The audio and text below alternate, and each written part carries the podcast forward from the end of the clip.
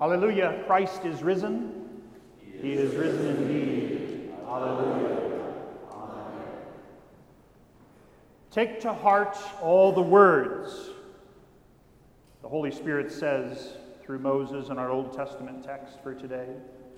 Command them to your children, he continues, and do all the words, he concludes. Sounds a little like Wayne, doesn't it? With his lists taped to the door of the cabin. For the children and the grandchildren, everybody gets a job, something to do, and uh, not to be left out. What about all the emails? All hours, all days to the president of the seminary, to professors, advancement officers, his pastors, his employees. They are action words, are they not? Take, command, do. And I would humbly submit to you today that Wayne did not invent such words or actions, but rather that he was a humble servant, just like you and me, attempting to be faithful to his master and the talents that he had been given. For the words of his master were, were no empty word, they were Wayne's very life. They were a promise from his master that by this word he would live long in the land.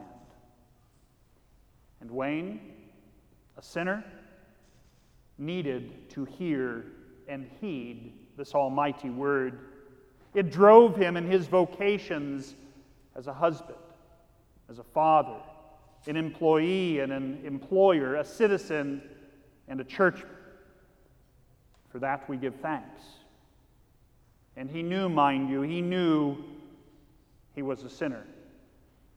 Which is why you would see him front and center in church on Sunday in the divine service, whether here in Zionsville or wherever his travels, and the gracious benevolence and generosity enacted with Barb would take them. Did you know that Wayne's confirmation verse was Psalm 122, verse 1. I was glad when they said unto me, Let us go into the house of the Lord. But now, Barb, maybe I've said too much. Because I promised Wayne that I wouldn't make this funeral sermon about him. Because after all, we are all just servants who graciously receive that which we do not deserve from our Master, the one true God, Father, Son, and Holy Spirit. So, you ready? Here we go. Hang on. Let's go to those words, shall we? The words of Jesus. In the parable, the master gives his servants talents. Five talents for the first servant, two for the second, one for the third. Now, in the ancient world, a talent, are you ready for this? Was about 20 years of wages. So do the math. Five talents equals 100 years of wages. Two talents equals 40 years of wages. These are massive sums, staggering gifts. But then the master takes off, hightails it.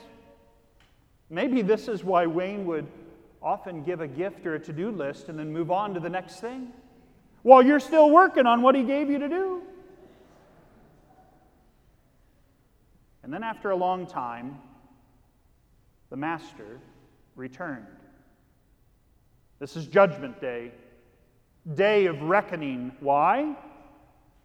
Jesus tells us to settle accounts, to see what the servants had done with the talents the enormous, enormously generous gifts given to them. But let me tell you, this is not really about the money, is it? To be fair, Wayne was good at taking his talents and making a profit. Or better said, at utilizing the gifts at his disposal for the sake of his wife his family, university, seminary, church, etc., etc.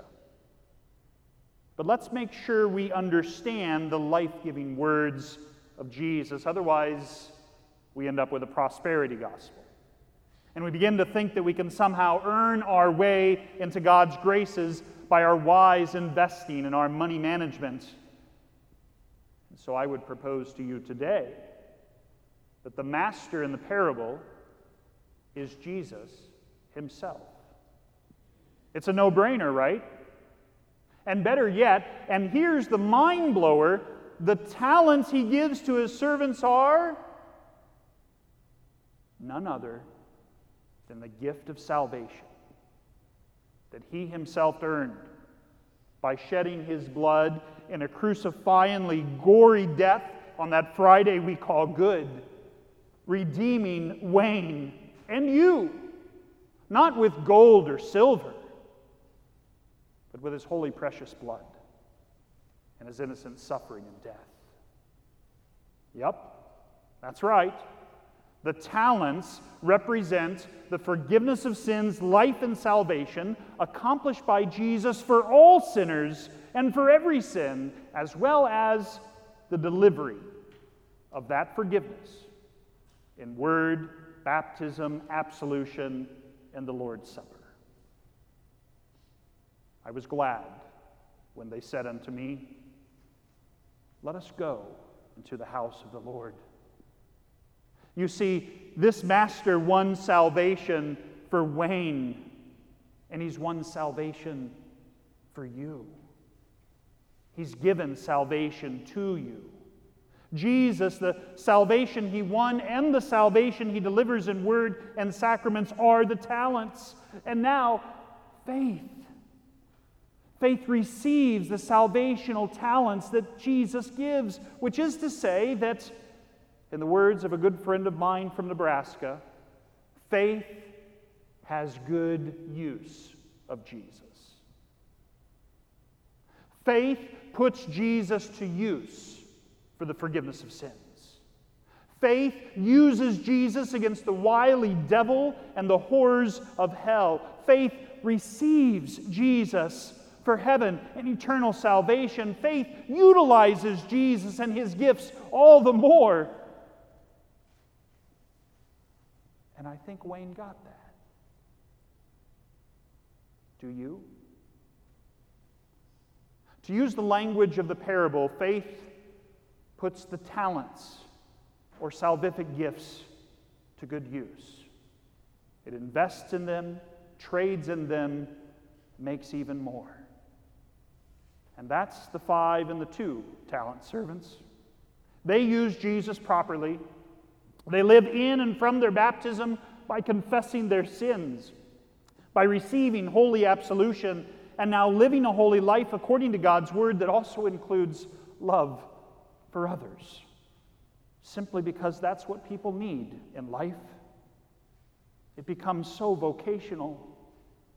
You see, they trade in the Word by holding it sacred and gladly going to hear and learn it, and they hunger to receive the precious body and blood of Jesus in the Lord's Supper, rejoicing that Jesus gives what He promises forgiveness of sins, which I would submit to you today our talents.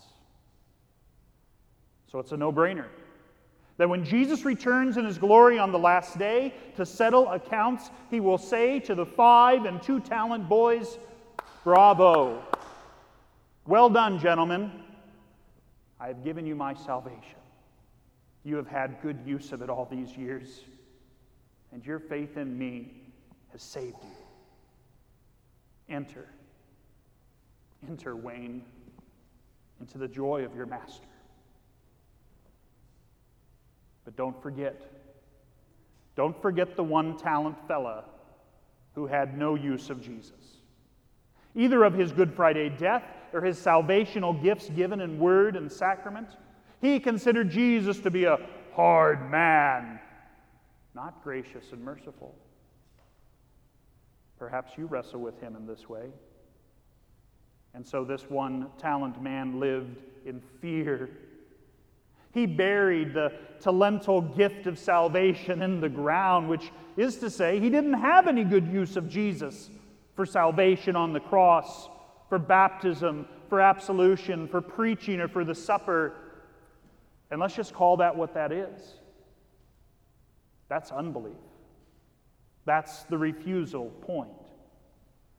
And so it's a no brainer that Master Jesus says to the one talent fella, Cast that worthless servant into the outer darkness. and that place there will be weeping and gnashing of teeth. So, dear brothers and sisters in Christ, if you are not having good use of Jesus, then today is the day and the time to repent and do better. Seriously, this is no joke. Do not blow Jesus off as if you have more important things to do on a Sunday morning than go to his divine service to receive his gifts. Because it is absolutely and salvationally imperative to have good use of Jesus. That's faith. Are you nodding your heads, family? Did dad and grandpa talk about going to church and model that for you? Because he knew what he needed. Faith now receives what he has done. Faith says, Thank you. Thank you, Lord, to these talents. And then faith also, you know what it does? It audaciously asks, Can I have more, Lord? Can I have more to invest and trade with? Faith cries out, Lord, have mercy. Can I have more and more? And you'll give me more next week, too. Or, in the words of some of you boomers and us Gen Xers, Thank you, sir. May I have another? You see, brothers and sisters in Christ, St. Paul declares that you yourselves in faith are fully aware that the day of the Lord will come like a thief in the night. And we are aware of that, aren't we? This cancer came on like a thief. But, as St. Paul says, you are not in darkness for in faith we know and believe the Lord will return in glory on the last day. And in the meantime, St. Paul says to us, You, you now are all children of light, children of the day. We are not of the night or of the darkness, so then let us not sleep as others do. Let us keep awake, let us be sober, let us, let us work hard. Let us put on the breastplate of faith and love and the helmet of salvation. After all, hear these words. These words that have been commanded, these words that have been entrusted, these words that have been done by Jesus. God has destined you not for wrath, but to obtain salvation through our Lord Jesus Christ. So there you go. That's all I got. Like Moses being sent to speak God's word to Israel like the seminarians being trained to preach this word, Jesus has sent me to tell you today that He died for you, that He talented you with His Good Friday salvation, and you now just believe. You now are to trust in Him for salvation, just as He promises in His talental word and sacrament. So, whether we are alive or whether we're buried six feet under when He returns in glory on the last day, we will live with him forever. Wayne has now entered into the joy of our Master, who has the scars of his Good Friday still showing. And in Jesus, so shall you. In the name of Jesus.